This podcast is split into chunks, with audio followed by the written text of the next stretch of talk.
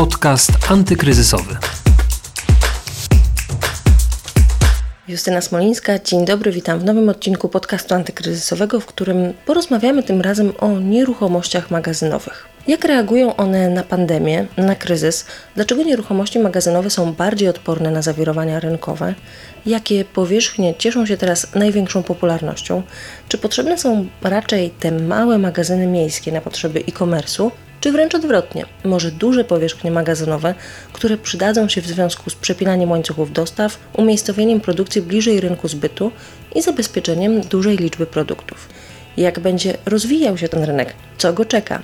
O tym porozmawiamy z Magdaleną Schulz, dyrektorem Sigro na Europę Centralną. Posłuchajcie.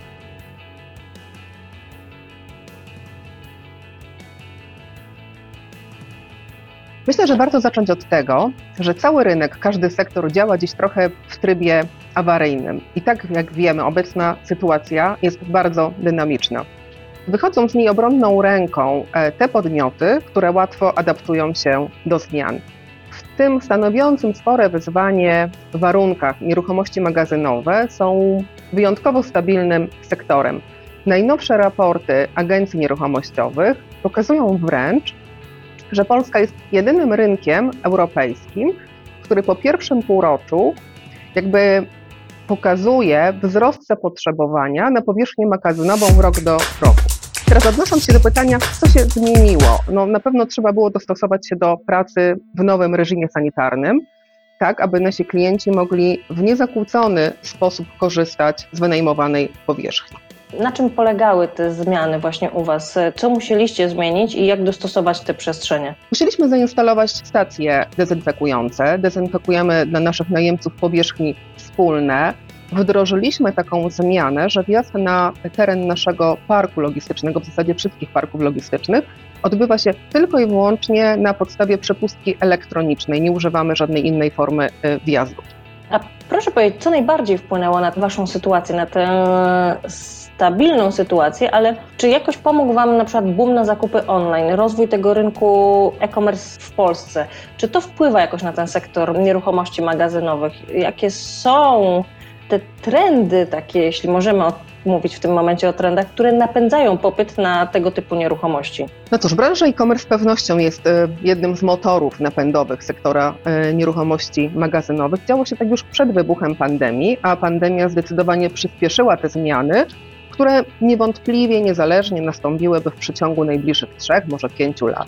Handel aktualnie przechodzi do sieci, głównie dlatego, że jest to taka bezpieczna alternatywa do y, zakupów stacjonarnych. No i niewątpliwie korzysta na tym cały sektor nieruchomościowy.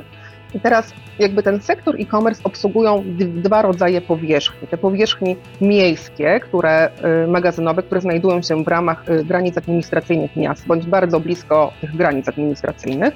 I z tych magazynów miejskich bardzo szybko można dostarczyć towar do klienta docelowego tego, co mówią raporty, aż 85% ludzi, którzy dokonują zakupy online, chciałoby, żeby te dostawy nastąpiły tego samego dnia bądź do 24 godzin od złożenia zamówienia.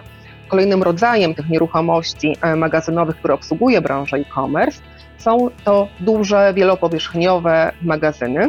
I teraz te magazyny lokuje się w pobliżu głównych e, szlaków komunikacyjnych, blisko zasobów ludzkich, czyli pracowników, jak i stosunkowo blisko tego klienta docelowego. A jakie powierzchnie mm, magazynowe cieszą się teraz największą popularnością i czy tu się coś zmieniło? Bo mówi Pani, że są dwa rodzaje, że są te powierzchnie magazynowe miejskie, no i te większe hale magazynowe. I które są teraz bardziej wykorzystywane?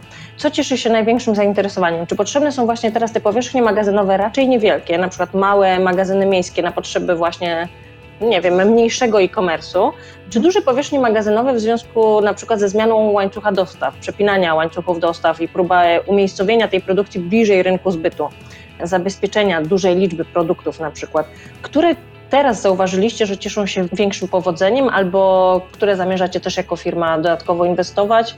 Jak to wygląda? Ja myślę, że bardziej od okoliczności zewnętrznych, takich jak wybuch pandemii, sporo zależy od tego, w jakiej branży działa klient. Czyli klienci logistyczni, klienci produkcyjni cały czas działają w ramach tych powierzchni big boxowych. Co jest charakterystyczne dla tych klientów produkcyjnych, to to, że mm, trochę inaczej te powierzchnie wyglądają. Mianowicie Klienci produkcyjni wymagają większej ilości światła dziennego, wymagają większej nośności posadzki, instalujemy dodatkowe klimatyzację, wentylację, istnieje też zapotrzebowanie na większą moc energii, a trochę inny klient wymaga powierzchni miejskich, właśnie taki klient e-commerce'owy, który musi być blisko klienta docelowego. Z tych powierzchni miejskich korzystają firmy kurierskie, korzystają firmy farmaceutyczne, korzystają przedsiębiorstwa, które w ramach swoich działów mają tak zwane działy Research and Development, którzy zatrudniają wysoko wykwalifikowanych pracowników, dla których dojazd poza granice administracyjne miasta byłby dużym utrudnieniem. I które są częściej wykorzystywane? Czy w ogóle można tak powiedzieć, że na któreś jest większy popyt teraz, które cieszą się większą popularnością? Zdecydowanie moim zdaniem należy zauważyć, że te powierzchni miejskie, które nie rozwijały się tak szybko w Polsce. W ostatnich dwóch latach ich wielkość wzrosła o 200%, czyli jest to duża zmiana. Niemniej jednak e, cały czas tych powierzchni miejskich mamy zdecydowanie mniej niż kraje Europy Zachodniej. Czy jest to jakiś trend, który będzie się w Polsce rozwijał? Jak mówi Pani, że w ciągu ostatnich dwóch lat e, znacznie ich przybyło, to czy jest to trend taki wzrostowy, że w kolejnych latach możemy się spodziewać, no zwłaszcza teraz na przykład właśnie jak wszyscy stawiają na e-commerce, że te powierzchnie będą coraz bardziej popularne, że będzie ich przybywało coraz więcej? Na pewno Warszawa e, będzie rosła w zakresie tego e, produktu. E, widzimy to po tym, że my realizujemy kilka takich projektów. Nasza konkurencja również podejmuje tego typu projekty, także zdecydowanie jest to obszar, który będzie rósł. A proszę powiedzieć jeszcze tak trochę dla laików, dlaczego te nieruchomości magazynowe reagują inaczej mm, niż inne rynki nieruchomości, niż nieruchomości komercyjne na obecną sytuację? Dlaczego one są tak odporne na zawirowania rynkowe? Podobnie jak w przypadku biur w nieruchomościach magazynowych musieliśmy zadbać o ochronę i bezpieczne funkcjonowanie klientów, dostosować powierzchnię do tego wzmożonego reżimu sanitarnego. Niemniej jednak, tak jak e, pracę w biurze możemy przenieść na home office, pracy w magazynie czy na hali produkcyjnej e, niestety nie damy rady przenieść, także tą pracę należy wykonywać na powierzchni.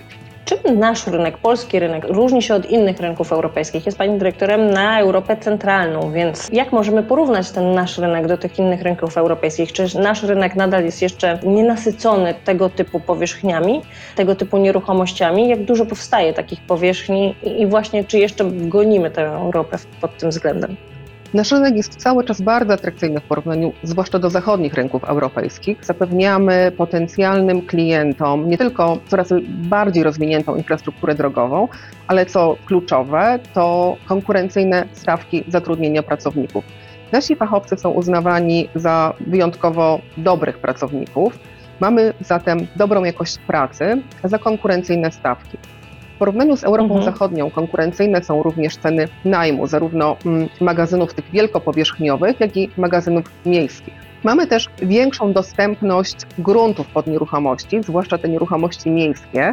E, jeżeli porównamy się na przykład z innymi stolicami europejskimi typu Londyn czy Paryż, bardzo trudno znaleźć tam teren do realizacji tych obiektów miejskich.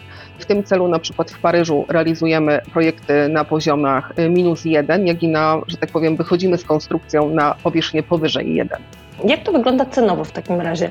Dlaczego ten nasz kraj jest e, na tyle atrakcyjny, jeśli chodzi o powierzchnie magazynowe i ile kosztują takie powierzchnie magazynowe w Polsce, a ile w Europie? W zakresie wielkości stawek, ja myślę, że cały czas tym głównym, e, że tak powiem, czynnikiem to są tańsze grunty i tańsza siła robocza, co za tym idzie tańsze budowanie. Jakie są perspektywy dla tego rynku w Polsce? To znaczy, co może mieć wpływ na rozwój tego rynku, a co może być też największą przeszkodą, jeśli chodzi o rozwój rynku nieruchomości magazynowych w Polsce? No cały czas tym głównym motorem napędowym z pewnością będzie rynek e-commerce. Jak pokazują raporty, głównie raport Global e-commerce 2020, największy wzrost powierzchni e-commerce'owych nastąpi właśnie w naszej geografii, czyli w Europie Środkowo-Wschodniej.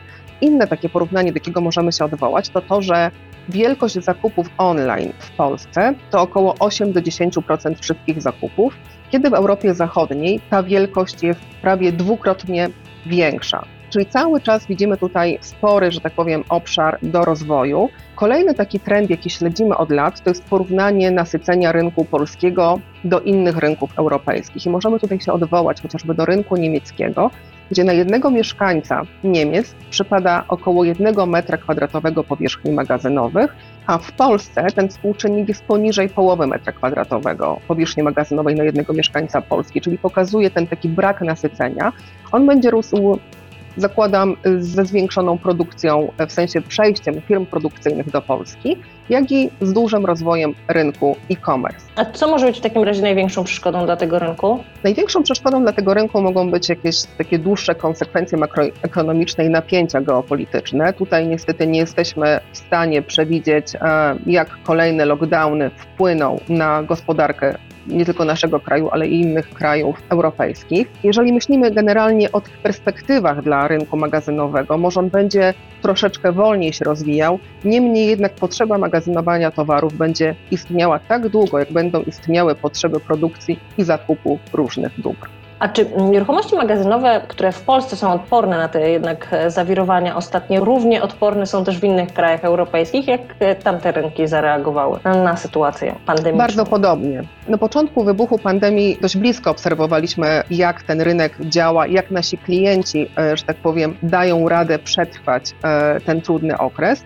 I póki co w naszym portfelu nie zaobserwowaliśmy żadnych spektakularnych problemów naszych najemców. Czyli generalnie wszyscy najemcy prowadzą swoją działalność e, i wydaje się, że są zadowoleni. Dziękuję bardzo za rozmowę. Naszym gościem była Magdalena Schulz, dyrektor Sigro na Europę Centralną. Bardzo dziękuję Pani Magdaleno. Dziękuję bardzo. W dzisiejszym podcaście to już wszystko. W kolejnym odcinku porozmawiamy o płatnościach cyfrowych, o tym, jak pandemia wpłynęła na rozwój tego typu usług, o ile wzrosła liczba transakcji, ilu klientów przybyło, jak wypada nasz rynek płatności online na tle świata, innych rynków. O tym porozmawiamy w kolejnym odcinku z Joanną Pieńkowską-Olczak, prezes PayU. A teraz to już wszystko. Do usłyszenia i do zobaczenia również, jeśli ktoś z Was woli oglądać te rozmowy w wersji wideo na stronie bankier.pl. Podcast antykryzysowy.